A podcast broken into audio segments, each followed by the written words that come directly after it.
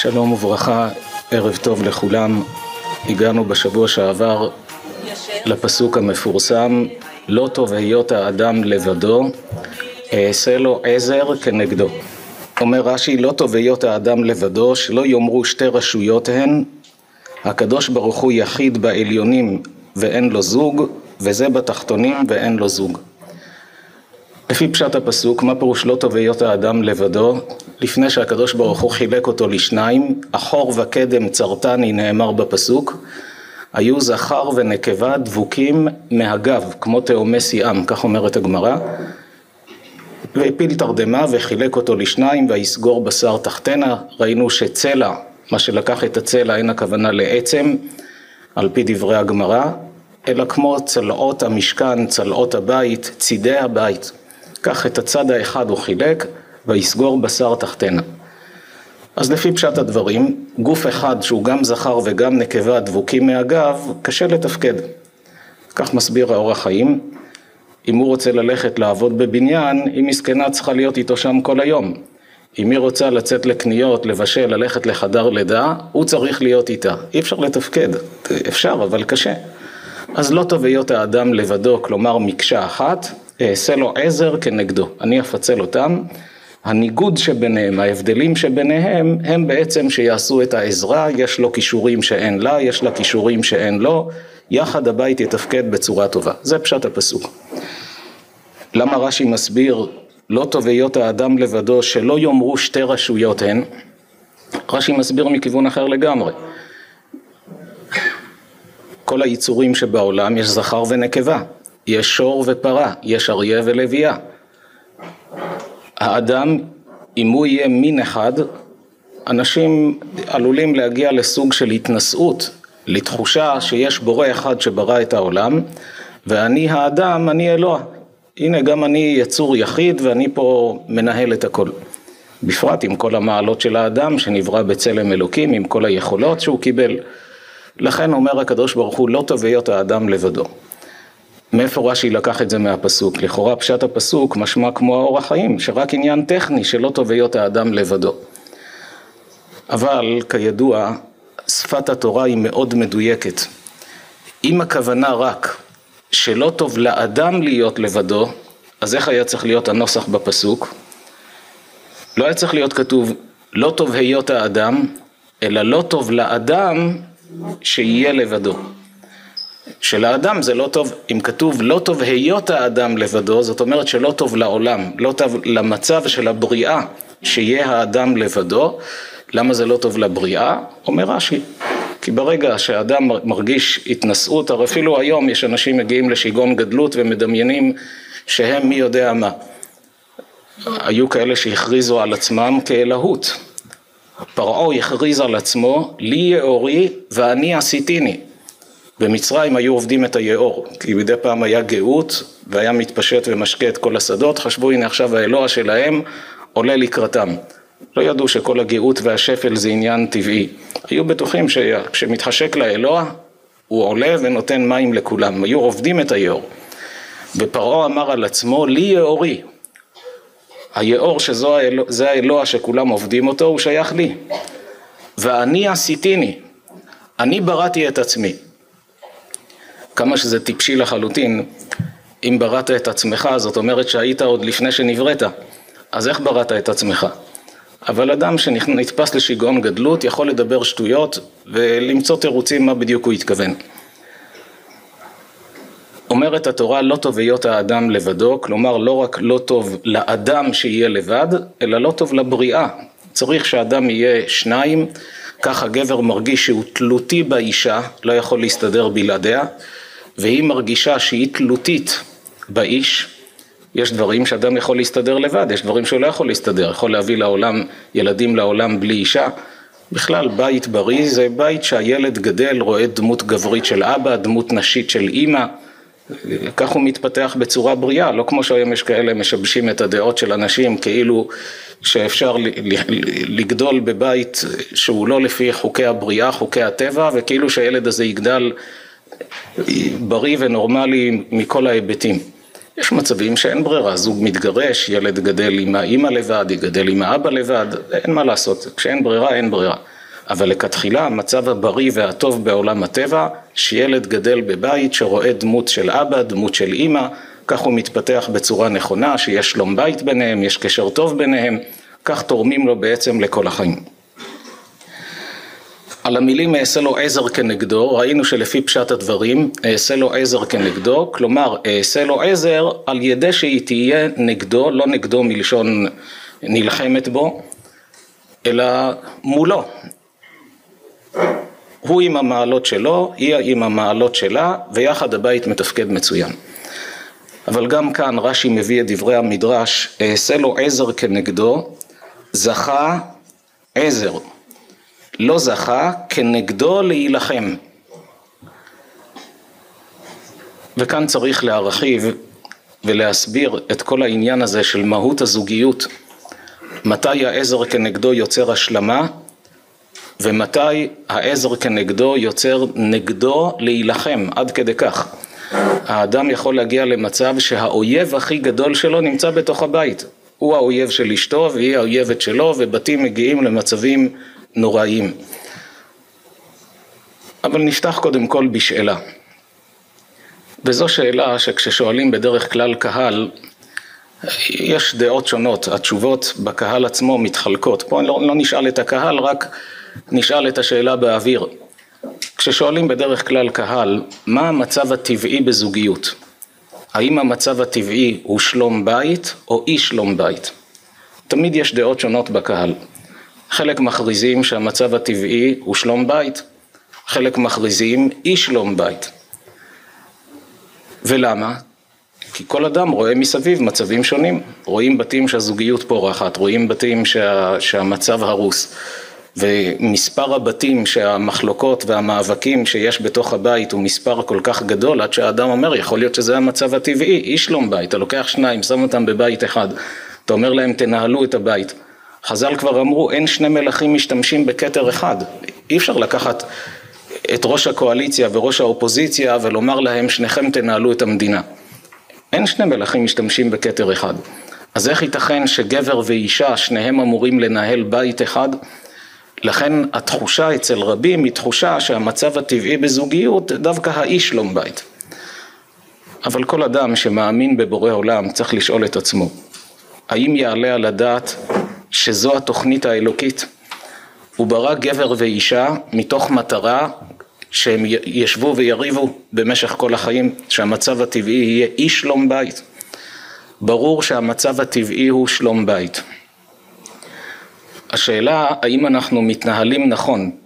בספר על הזוגיות המחשנו את השאלה הזו בשאלה מכיוון אחר. רכב חדש מגיע מהמפעל עדיין עם הניילונים. נשאל אנשים, נערוך סקר, מה לדעתך המצב הטבעי של רכב חדש? המצב הטבעי שלו הוא רכב נוסע, או המצב הטבעי שלו רכב מושבת? גם כאן בדרך כלל שואלים קהל, מהניסיון אני אומר, אלה עונים כך, אלה עונים כך. מה התשובה האמיתית? תלוי. אם אתה משמן את הרכב, מתדלק אותו, נותן לו את כל מה שהוא צריך, אז המצב הטבעי שלו הוא רכב נוסע. אם לא תשקיע בו, הגיע עכשיו, הורידו אותו מהאונייה ואתה רוצה שייסע, הוא לא ייסע. המצב הטבעי שלו הוא רכב מושבת. תכניס דלק, שמן, תעשה מה שצריך, תראה אותו, מתחיל לנסוע. כך גם בזוגיות. המצב הטבעי של זוגיות אמור להיות מצב של זוגיות מוצלחת, של שלום בית, של עליית מדרגה, אדם מתחתן, אמור לעבור למסלול חיים מאושר, באמת רואים זוגות שיש להם שלום בית? איזה אושר זה. איזו עליית מדרגה, איך היו החיים לפני החתונה ואיך החיים אחרי החתונה. מגיעים לאושר, לשמחה, לסיפוק, מכל ההיבטים, נפשית, פיזית, טכנית, מכל ההיבטים מגיעים לחיים מאושרים. אבל זה אם מתדלקים ומשמנים, אם משקיעים בזוגיות. אבל אם לא משקיעים, וכל אחד מצפה שהצד השני ישקיע בו, אז המצב הוא אי שלום בית. את כל זה רמז שלמה המלך בחוכמתו בשני פסוקים שנראים סותרים. שלמה המלך אומר מצא אישה מצא טוב. כשהוא אומר טוב זה שלמות של טוב. לא כמו בציון בתעודה שיש טוב, יש טוב מאוד ויש מצוין. כשהוא אומר טוב אז זה טוב, כפשוטו, כמו פשט המילה בעברית, טוב לך בחיים. אבל אתה צריך אישה, תתחתן, מצא אישה מצא טוב. אותו שלמה המלך במקום אחר כותב, הוא מוצא אני מר ממוות את האישה. מוות זה הדבר הכי גרוע. ושלמה אומר, יותר גרוע ממוות. תחליט, טוב או מוות. אבל שלמה שהיה חכם, שינה את הניסוח בין הפסוקים. כשהוא אומר מצא אישה מצא טוב, המילה אני לא מופיעה שם. הוא לא אומר אני מצאתי אישה מצאתי טוב. מצא אישה. בפסוק השני אומר הוא מוצא אני.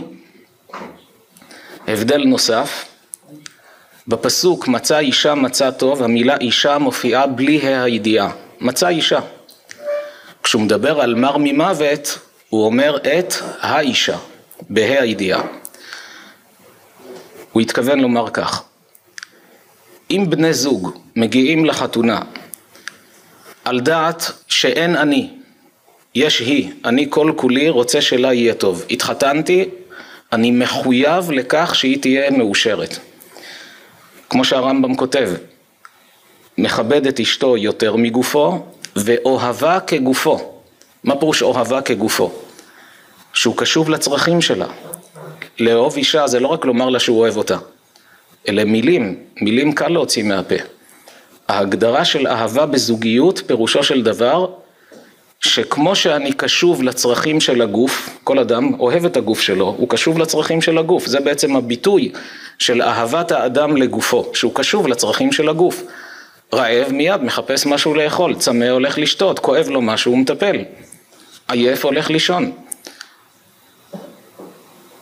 כמו שהאדם קשוב לצרכים של הגוף כי הוא אוהב את הגוף שלו, לאהוב את האישה פירושו של דבר להיות קשוב לצרכים שלה.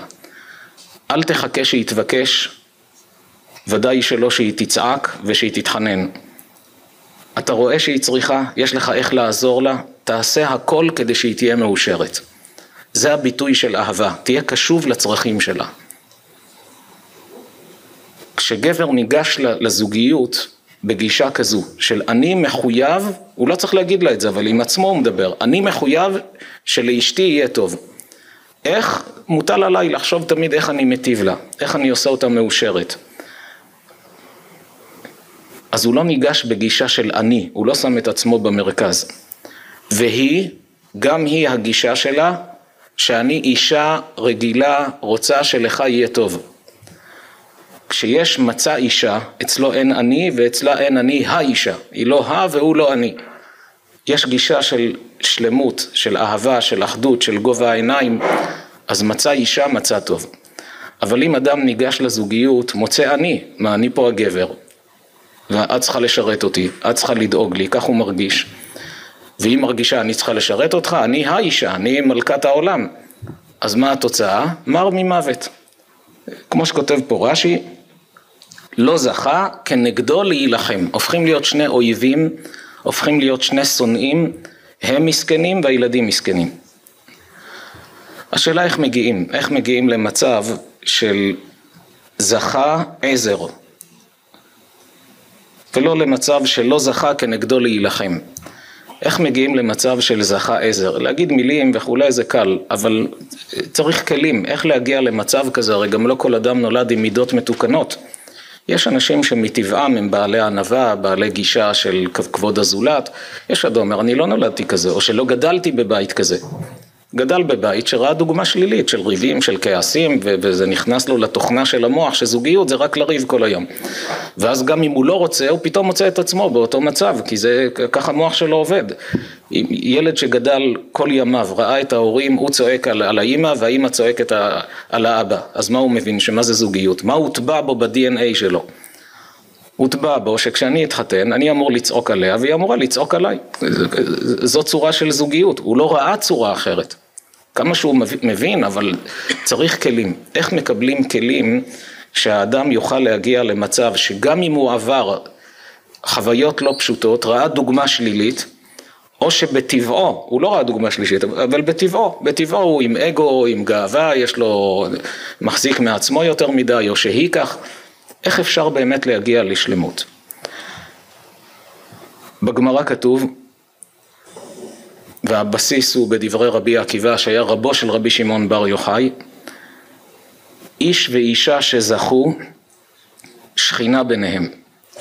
לא זכו, אש אוכלתם. נראה משפט יפה, אבל יש בו עומק עצום. מה זה זכו, מה זה לא זכו, מה הקשר לאש. לפי פשט הדברים, במילה איש יש את האות י', מלבד המילה אש. במילה אישה יש את האות ה', מלבד המילה אש. י' וה' זה שם השם.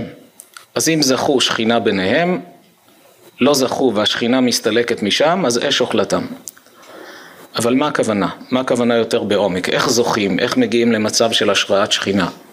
יש כידוע ארבע יסודות שכל הבריאה מורכבת מהם. אש, רוח, מים ועפר. זה אחד היסודות בתורת הקבלה, שכל החומרים שאנחנו רואים מסביב מורכבים מארבעת היסודות האלה. אש, רוח, מים ועפר. יש בעולם עוד ארבע אחרים, דומם, צומח, חי ומדבר, שזה כבר בעצם החלוקה של המבנים השלמים שאנחנו רואים. אז כל מה שאנחנו מכירים זה או דומם, או צומח, או חי, או מדבר, שזה האדם. אומר האריזל בספר עץ חיים, יש שער שנקרא שער קיצור הביע, זה ראשי תיבות אצילות, בריאה, יצירה, עשייה של ארבעת העולמות העליונים, ושם הוא כותב כך, אגב המספר ארבע, כל הרביעיות שאנחנו מכירים בבריאה, שורשם בארבע אותיות שם השם, י' אחר כך ה' ו' וה'. בספר המהפך הבאנו טבלה ארוכה של כל הרביעיות שמוכרים גם היום בעולם המדע, אפילו ה-DNA מורכב מארבע אותיות. כל, השורש של כל הארבע זה ארבע אותיות שם הוויה וכולם השם אחד, שהוא בעצם הבסיס לכל. בעולם הזה הדברים מתחלקים לארבע עולמות הביע, לארבע יסודות וכן הלאה. אומר האריזל שם בשער קיצור הביע, שהדומם מורכב גם הוא מארבע היסודות, אש, רוח, מים ועפר. הצומח מורכב גם הוא מאש, רוח, מים ועפר, כך גם החי וכך המדבר.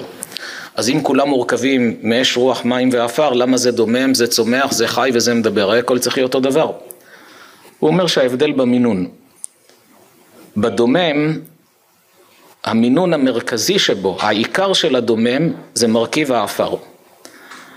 אבל תדע שיש בו גם את כל האחרים, את האש, את הרוח, את המים, טוב רוח, מים, מים אולי עוד אפשר להבין, אבל רוח, אש, איפה אתה רואה?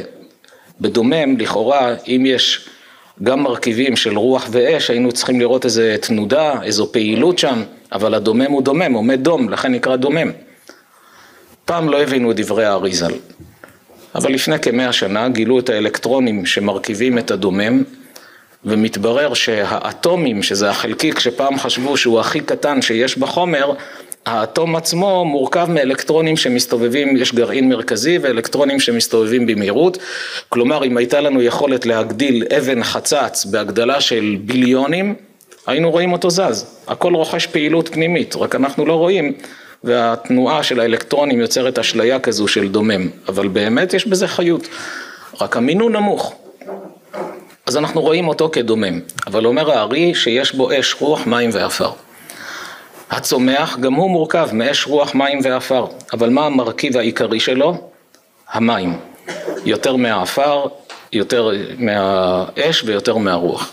לכן הצומח הוא מתפתח, הוא לא כמו הדומם, הוא גדל, אבל הוא לא רץ ממקום למקום, לא ראינו עצים שפתאום קופצים ממקומם ורצים. יש בו את המרכיב המרכזי של המים, אבל יש בו גם את השאר. בעלי חיים, דרגה יותר גבוהה, גם בהם יש אש, רוח, מים, עפר, אבל המרכיב הבסיסי שלהם הוא הרוח. המרכיב העיקרי שלהם זה הרוח, לכן רואים בעלי חיים, נעים, אתה רואה חיות, אתה רואה תזוזה. האדם שהוא נזר הבריאה, למה הוא מקביל בארבע היסודות אש, רוח, מים, עפר? מה העיקר שבו? האש.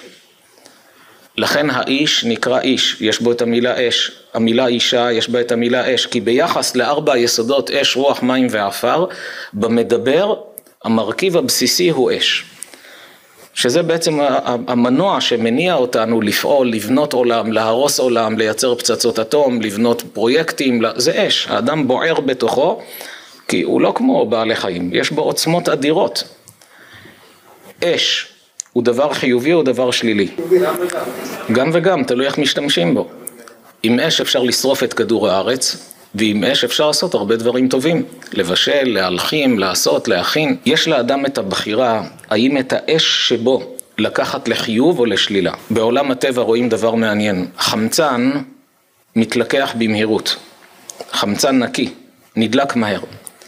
מימן גם הוא מתלקח במהירות ועוד יותר מחמצן. אבל כשלוקחים חמצן ומימן ועושים מהם תרכובת משותפת, מה התוצאה? מים. פלא עצום. המים עשויים משני חומרי בעירה הכי דליקים. אבל כשמחברים אותם יחד, עושים תרכובת נכונה, אתה מקבל מים שמכבים את האש. כך גם בזוגיות. האיש לבד הוא אש, האישה לבד היא אש. שים אותם בבית אחד, לכאורה צריך להיות פיצוץ, זה תבערה. אבל אם הם זוכים לעשות תרכובת נכונה, הם הופכים להיות מים שמכבים את האש. הם הופכים להיות אנשים הכי מאושרים, החתונה משדרגת אותם לחיים הרבה יותר טובים מאשר לפני כן.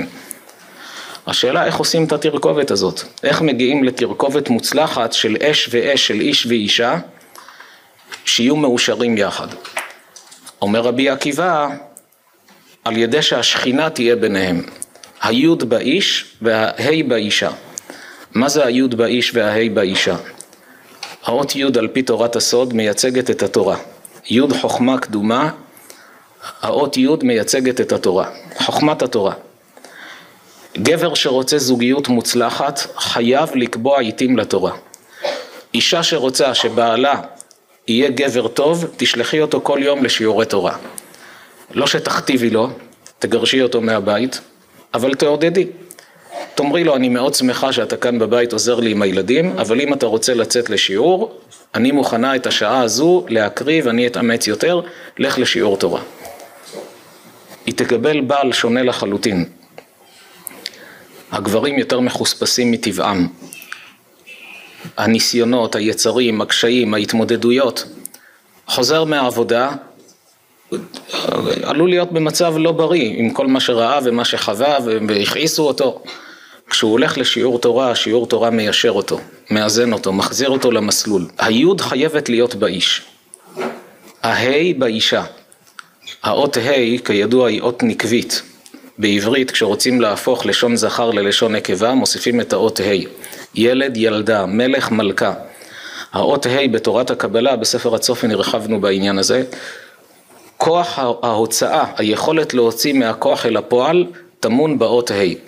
לכן כשיש בעיות בפוריות, תמיד חשוב להוסיף שם שיש בו את האות ה', בכלל לבנות תמיד טוב לקרוא שם בסיומת האות ה', שם שיש לו משמעות חיובית מצד המילה עצמה בעברית, בלשון הקודש, והסיומת שלה זה לא הכרחי, אבל זה טוב, זה פותח.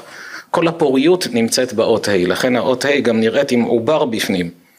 בתורת הסוד האות, הקו הקטן הזה שבתוך האות ה' זה הבחינה של האות ו', גם בזה הרחבנו בספר הצופן, יש שם פרק על יסודות תורת הקבלה, שם הסברנו את הנושא הזה. על כל פנים האות ה' נחשבת אות מאוד פוריה, יש בה את היכולת להוציא מהכוח אל הפועל. האישה יש בה את העוצמות האלה, את היכולת, גם גבר לא יכול ללדת ילדים, הוא לא יכול ליצור ילד בתוכו, אישה כן יכולה. זה בסוד האות ה'. והסוד שלה זה המקווה. כשאישה הולכת למקווה, מקפידה על ההלכות, לומדת, לא, לא מספיק לטבול במקווה, צריך גם ללמוד את ההלכות. מה הדין בימי האיסור, מה מותר, מה אסור. הבדיקות שצריכה לעשות בכל יום בשבעת הימים הנקיים, כל אלה הלכות שצריך ללמוד, שדרך אגב יש בהידברות מחלקה מיוחדת שנקראת מחלקת מתחברות, שיש שם צוות של רבניות שהן מייעצות חינם, כל אישה שרוצה לקבל מידע בהלכות טהרה יכולה להתקשר, לבקש קשר עם רבנית שמלווה אותה לאורך כל הדרך, אם היא רוצה אפילו הרבנית יכולה להתקשר אליה, ב... היא יוזמת את הטלפון ומזכירה לה שהיום זה היום של הטבילה, מה, מה, מה המצב, מעודדת, מדריכה, עונה על כל שאלה הלכתית שיש לה, דבר נפלא. כשיש באישה את האות ה', את הסוד הזה של המקווה, של הפוריות, של ההוצאה מהכוח אל הפועל, והאיש יש בו תורה, זו ההגדרה של שכינה ביניהם. יש את האות י' באיש, את האות ה' באישה, ואז מגיעים למצב של זכו עזר. אבל כשאין יראת שמיים בבית, אין קדושה, אין בורא עולם, אין, אין טהרה, ומשתעממים אחד בשני, נמאס להם אחד מהשני. כי צריך לדעת, אדם שרוצה ליהנות חייב להיות רעב. מי ששבע כל הזמן, הוא לא יכול ליהנות מהאוכל. אפילו תביא לו מאכלים הכי טעימים. אמרנו דוגמה, אדם חזר בערב מהעבודה, נניח בחור בן 25, מהבוקר כמעט לא אכל. אז לקח כיכר לחם שלמה ואכל את כל הכיכר. קצת מרח משהו ואכל עד ששבע לחלוטין. פתאום הוא נזכר שהערב חתונה של חבר טוב. מיד התקלח, התארגן, הגיע לאולם, מגישים מנה ששווה 700 שקל, וזוהי מנת בשר באיכות שהוא הכי אוהב. הוא יכול ליהנות מהאוכל? בשביל ליהנות אתה צריך להיות רעב, אכלת כיכר לחם, אתה לא יכול ליהנות. כך גם בכל מה שנוגע לזוגיות. אם בעל רוצה לשמוח באשתו, אישה רוצה לשמוח בבעלה, צריך לקבל קבלה גדולה של ללמוד את ההלכות של טהרת המשפחה ולשמור כהלכה עם המקווה וכל הגדרים ואז ההפסקה גורמת לגעגועים ואז הקשר ביניהם עולה לקומות אחרות, לרמות אחרות, לקשר נשגב גם בעולם הזה, לא רק בעולם הבא. וזוכים ששכינה תהיה ביניהם, כך מגיעים לשלום בית. נתקדם צעד נוסף, אף על פי שזה קצת חורג מההמשך של הפסוקים, אבל בגלל החשיבות של שלום בית, כצד, כדאי קצת להרחיב. מה קורה בזוג שאומרים, תשמע, כל אלה דברים יפים, אבל זה היה טוב אם היינו שומעים את זה לפני החתונה. אנחנו כבר נשואים 10-15 שנה, אצלנו הכל הרוס. יש מתחים, יש כעסים, נראה שכבר אי אפשר לגשר. באמת אפשר לתקן, האם יש מצב שבאמת בני זוג יכולים לתקן ולהגיע לשלום בית אמיתי. נקרא את לשון הזוהר שהקראנו אותו בעבר אבל כדאי לחזור עליו כעת בהקשר הזה איך הזוגיות בנויה ומזה נוכל גם לקבל כוחות עד כמה ניתן לשפר ולתקן גם לאחר שעובר זמן. אומר הזוהר פרשת לך לך פה בספר, מי שירצה לראות את זה, בספר לבעל זה נמצא בעמוד 214, כי פה אני אקריא רק קטע קטן. יש בסוף הספר פרקים לרווקים ולרווקות, בגברים זה לרווקים, בספר של הנשים לרווקות, עם עשרה גורמים אפשריים למה יש עיכוב בזוגיות, למה עדיין לא מתחתנים. אז בגורם השמיני הבאנו את לשון הזוהר, הזוהר אומר כך: בשעה שמוציא הקדוש ברוך הוא נשמות לעולם, הזוהר בארמית, אני מקריא את העברית. כל אותן רוחות ונשמות כולן כלולות מזכר ונקבה שמחוברות יחדיו. ובשעה שנמסרות הנשמות בידי השליח הממונה על ההיריון, נפרדים שני חלקי הנשמה, הזכר והנקבה. ואפשר שיקדים חלק זה לרדת לעולם לפני חלקו השני. כאן הזוהר אומר חלק אחד לפני השני, הוא לא אומר זכר או נקבה. יש מקום אחר בזוהר שאומר שפעמים שהנקבה יורדת לפני הזכר. זאת אומרת לפעמים האישה יכולה להיות יותר גדולה מהאיש והם עדיין שורש נשמה אחד. רק חז"ל כבר אמרו שלא יהיה פער גדול מדי בשנים ש... שביניהם.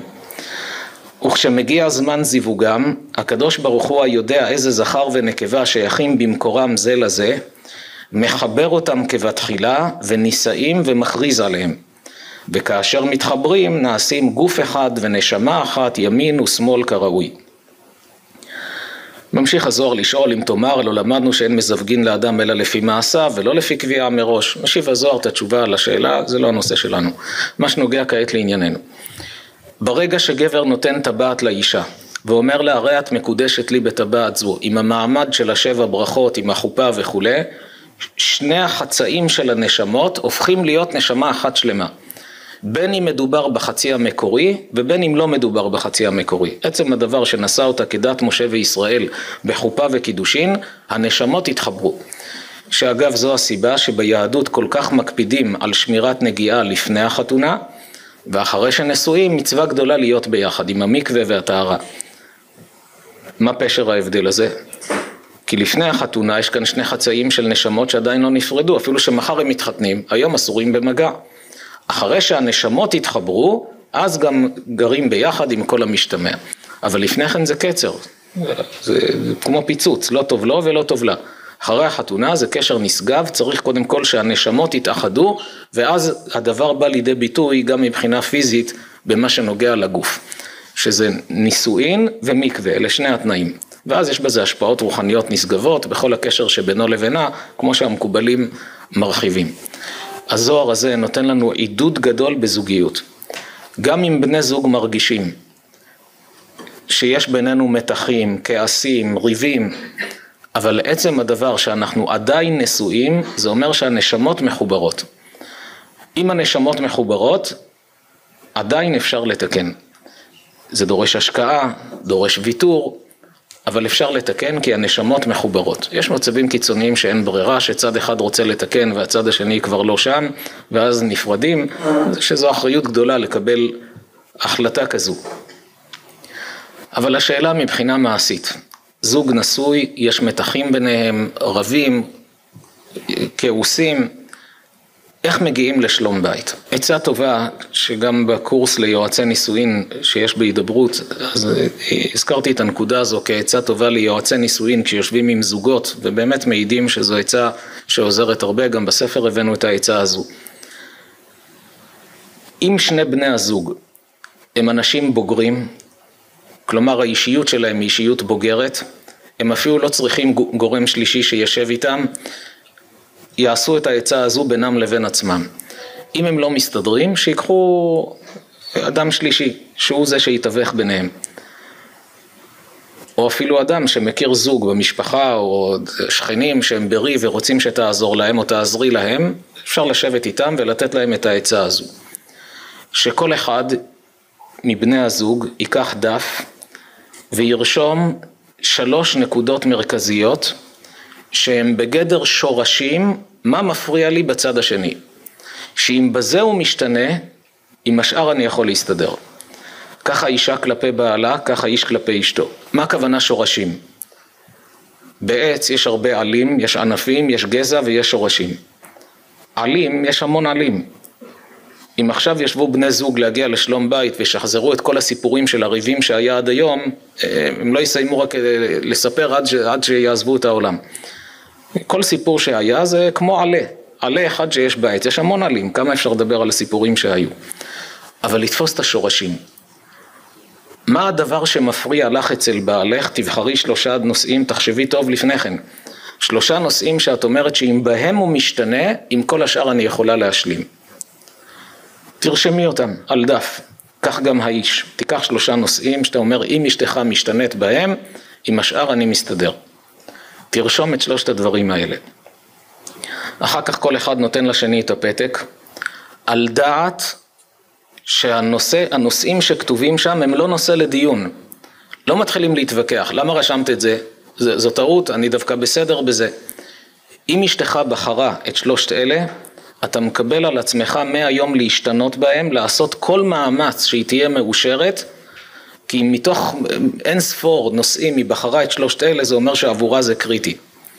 לפעמים בני זוג מופתעים ממה שהם קוראים שם. מה, באמת זה כל כך הפריע לך? לא ידעתי שמתוך כל כך הרבה דברים זה הנושא. אתה רואה שכן, זה מה שמפריע לה. כך גם לכיוון ההפוך. וכשכל צד לוקח את הפתק הזה, מאמץ אותו לליבו ואומר בין אם היא צודקת, בין אם היא לא צודקת, הוא צודק או לא צודק, אני לוקח את הנושא הזה כפרויקט חיים, לעבוד על זה. שבנקודות האלה הצד השני יהיה מרוצה. גם אם קשה לי, גם אם לדעתי יש כאן טעות ומגזימים בדרישות, אבל אלה הנושאים שנבחרו. וכשכל צד משקיע בדברים האלה כי הוא מבין ש... כי עכשיו קודם כל זה יותר קל כי הדברים מוגדרים, זה מה שמפריע. מפריע לה שאני מרים את הקול כל פעם שיש לי ביקורת, אני מרים את הקול וצועק. אז מהיום אני מקבל על עצמי לדבר בנחת. אבל לא, לדעתי אני לא מרים את הקול, זה הקול הטבעי שלי. אבל היא מתלוננת שהקול שלך מאיים עליה, מלחיץ אותה, תתחיל לדבר, להוריד את הטונים, דבר יותר בשקט, יותר רגוע. הבעל אומר לאשתו, מפריע לי שכשאני מגיע לבית, הכלים, הכיור מלא כלים. היא לא, היא לא מבינה, אני כל כך עושה בשביל הבית, זה מה שמפריע לו. אבל את רואה שזה צורם לו? תשקיעי בזה. את יודעת שכביסה לא מקופלת, לא מפריע לו כל כך. אז במקום לקפל כביסה, שלך זה מאוד חשוב, תדיחי את הכלים. כי את רואה שעבורו זה, סדר העדיפויות שלו הוא כזה. תתני לו שיהיה מרוצה. וכך כשכל צד מאמץ לעצמו את מה שמפריע לצד השני ומשתנה, אין ספור זוגות העידו על כך שהדבר שיפר את חיי הזוגיות שלהם בצורה מאוד משמעותית. נקודה נוספת, שאני חושב שזו חובה לכל זוג, לפני החתונה, ואם לא למדו לפני, לפחות אחרי החתונה. אבל כל זוג שהולך להתחתן חייב ללמוד את הרמב"ם בפרק ט"ו מהלכות אישות. יש לרמב"ם שם בהלכה י"ט רשימת הוראות לבעל איך להתנהג עם האישה, בהלכה כ' רשימה שונה לחלוטין לאישה איך להתנהג עם האיש. הרמב"ם לימד אותנו שם שהיסוד של העזר כנגדו הוא יסוד שיש לו השלכות לשלום בית, להתנהגות מעשית בשלום בית. הקדוש ברוך הוא ברא לאיש כישורים שאין לאישה, זה מחייב ממילא שיש לו צרכים נפשיים שהאישה לא צריכה אותם. ועליה מוטל לספק את הצרכים הנפשיים האלה. כך גם הפוך, לאישה יש כישורים שאין לאיש, וממילא זה יוצר אצלה צרכים נפשיים אמיתיים שהיא זקוקה להם יותר ממה שגבר זקוק, ועליו מוטלת החובה לספק לה את הצרכים הנפשיים האלה. האישה מטבעה, גם היא מנהלת פרויקטים והיא מנהלת בתי ספר או מפעלים, אבל האישה מטבעה, בדרך כלל יש תמיד יוצאות דופן, אבל האישה מטבעה נושאת יותר את ענייני המשפחה מאשר את החוץ. היא מתפקדת מצוין בעבודה, יש לה הכנסה גבוהה, אבל מה שמעסיק אותה יותר, מה שנוגע לה יותר ללב, מה קורה עם הילדים בבית, מה קורה במשפחה. האיש מטבעו, המשפחה חשובה לו, אבל מה שמעסיק לו יותר את הראש במשך היום, מה קורה בחוץ. בבית הוא סומך, יש תשתי שם, הדברים ודאי מנוהלים בצורה טובה, הוא יותר מוטרד ממה שקורה בחוץ. היסוד הזה של ההבדלים בין גבר לאישה הוא היסוד שבדור הזה גילו אותו בעשרות השנים האחרונות.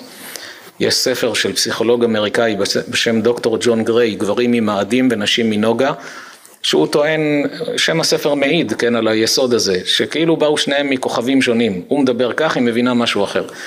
הוא מדבר על מחקרים של היום, ספר עבה. והרמב"ם בשתי הלכות קיפל את כל הספר הזה. מי שלומד את הרמב"ם בשתי ההלכות האלה, הלכה י"ט והלכה כ', הוא לא צריך את כל המחקרים שנעשו היום, כי הכל מקופל שם בהוראות לבעל ולאישה. יש לנו הרצאה שלמה בהידברות בנושא הזה, אפשר לראות באתר של הידברות את ההרצאה שעוסקת בכללים של הרמב"ם לאיש ולאישה, סוד האושר בחיי הנישואין, ויש את הספרים גם, ספר לאיש, ספר לאישה, שהכל מבוסס על דברי הרמב"ם עם המחקרים של היום. פרק של איך למתוח ביקורת, איך להגיע למצב של גם כשיש פערים, אבל איך בכל זאת להגיד מה שכואב לי מבלי שהצד השני ייפגע, אלה דברים שצריך ללמוד אותם. אנשים הולכים ללמוד באוניברסיטה כמה שנים בשביל פרנסה, והזוגיות היא חשובה לא פחות מפרנסה, יותר מפרנסה. שלמה המלך אומר, טובה פת חרבה ושלווה בה, מבית מלא זבחי ריב. לחם יבש, פת חרבה, אבל יש שלווה, יש שלום בית, טובה פת חרבה ושלווה בה, מבית מלא זבחי ריב. זבחי זה יש בשר, יש דגים, יש שפע, אבל יש ריב בין בני הזוג. אומר שלמה שהיה חכם, אני אומר לך, עדיף את זה מזה. אז אם בפרנסה כל כך משקיעים, לא צריכים להשקיע בללמוד איך הזוגיות צריכה להיות. אנשים אומרים, לא סמוך עליי, אני יודע בדיוק איך להתנהג עם אישה, הרמב"ם לא ילמד אותי, אני יודע יותר טוב ממנו.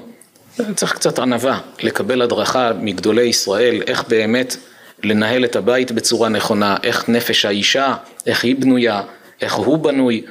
כשלומדים להכיר אחד את השני, גם לא מרגישים שהצד השני דורש דרישות מיותרות.